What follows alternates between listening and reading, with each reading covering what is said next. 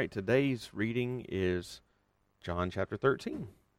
And uh, the chapter begins to recount the final Passover of Jesus' pu- public ministry. And um, also, Jesus begins to give some final instructions and final teaching to his disciples. That will continue over the next three chapters in John.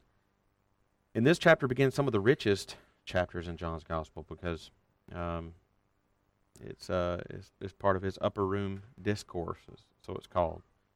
Mm, it's in this chapter that Jesus predicts that one of his own disciples would betray him, just as the prophets had foretold, and he humbly demonstrates to his disciples the love that he commands them to show one another into the world. Let's begin with what we can learn from this betrayal uh, of Jesus by Judas Iscariot. Uh, I think there are several things we can glean uh, about Jesus, or several truths we can glean from John's telling of the story of of uh, Judas betraying Jesus. And here's one thing we can learn from that. First, we see that the infallible foreknowledge of God, the infallible foreknowledge of the Lord. Um, I, I suspect that the betrayal of Jesus took the other disciples by surprise. In fact, when Jesus informed them that one of them would betray him, did that in verse 21, we read in verse 22, says, the disciples looked at one another, uncertain of whom he spoke. And even when Jesus somewhat openly motioned and identified Judas as the betrayer in verses 25 and 26, John still says the rest of the disciples, uh, uh, says of the rest, and even when Jesus somewhat openly mentioned and identified Judas as the traitor in verses 25 and 26, John still says of the rest of the disciples that, verse 28, no one knew why he had said this to Judas. I mean, you, you can imagine their position. Judas had been with them for three years, and they simply couldn't imagine him taking this sort of action. But while it no doubt took the disciples by surprise, it certainly didn't take the Lord by surprise. In fact, not only does Jesus foretell the event, but indicates that it was foretold hundreds and hundreds of years earlier in the Old Testament. In verse 18, Jesus quotes Psalm 41, verse 9, and claims that, that this is ultimately referring to the betrayal of Jesus by Judas. And Jesus declares in verse 19, I'm telling you this now before it takes place, that when it does take place, you may believe that I am He. Jesus possesses the very foreknowledge of God. And he applies Psalm 41 9 to Judas. But Psalm 41 9 never actually names Judas by name, but Jesus knows that it is Judas, and this is another piece of evidence of the deity of Jesus. But secondly, in this account of the uh, betrayal, we see the incredible humility of Jesus. It really is remarkable how, in light of what we just said about the the foreknowledge of God that Jesus possess, possesses, Jesus washed Judas's feet anyway. I mean, that is just, it's really astonishing. And we'll say more about this in the uh, in the next section, but it deserves to be mentioned and marveled at here. Judas was not someone who was simply going to wrong him in a minor way, but would wrong him in a way that would cost him his very life. And uh, it's just an incredible demonstration of humility by the Lord to wash Judas's feet along with all the others.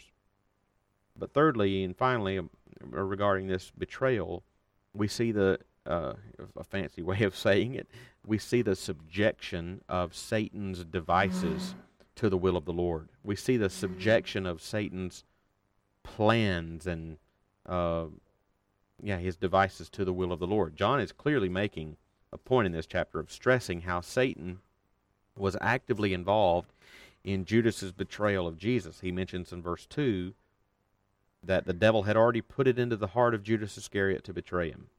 Likewise, during the Passover meal, uh, John mentions that after Jesus gave Judas the piece of bread and dipped it in the wine, verse 27 7 says, Satan entered into him.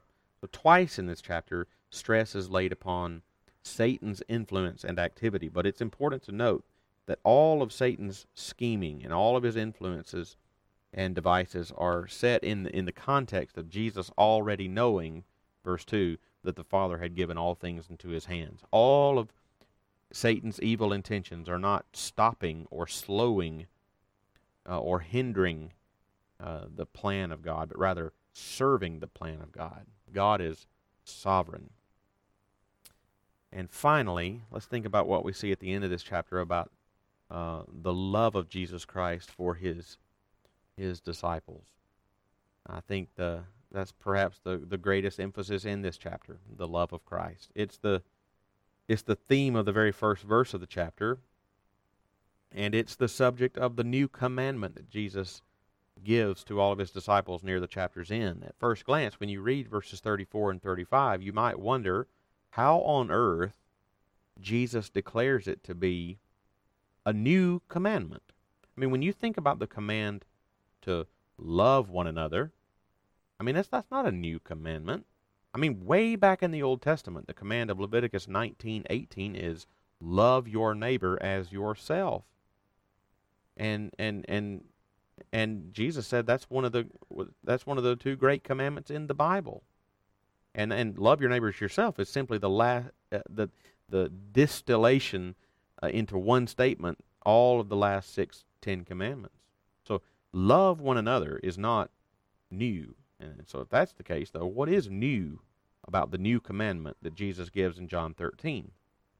The key is in the phrase in verse 34 just as I have loved you. The newness of the command here for Christians is that Jesus is now the living embodiment of what it looks like to love your neighbor as yourself. We aren't left guessing. It looks like Jesus, who even washes the feet of those who want to kill him. It, it, it, it is a love that doesn't depend on the reciprocation of the one being loved. It, it, in other words, expecting something in return. It is how God loves. We are, uh, it, it, it, it's a love that gives away, not because the other person deserves it, but it, because it's like Jesus. We're made in His image, Genesis 1:26, and we are being restored and transformed into that image again. Uh, image again, 2 Corinthians 3:18. And part of what it means is loving like Jesus loves. It is hard, yes, but that is why Jesus said back in John chapter 12, verse 25, Whoever loves his life loses it, and whoever hates his life in this world will keep it for eternal life. And those are some thoughts from John chapter 13.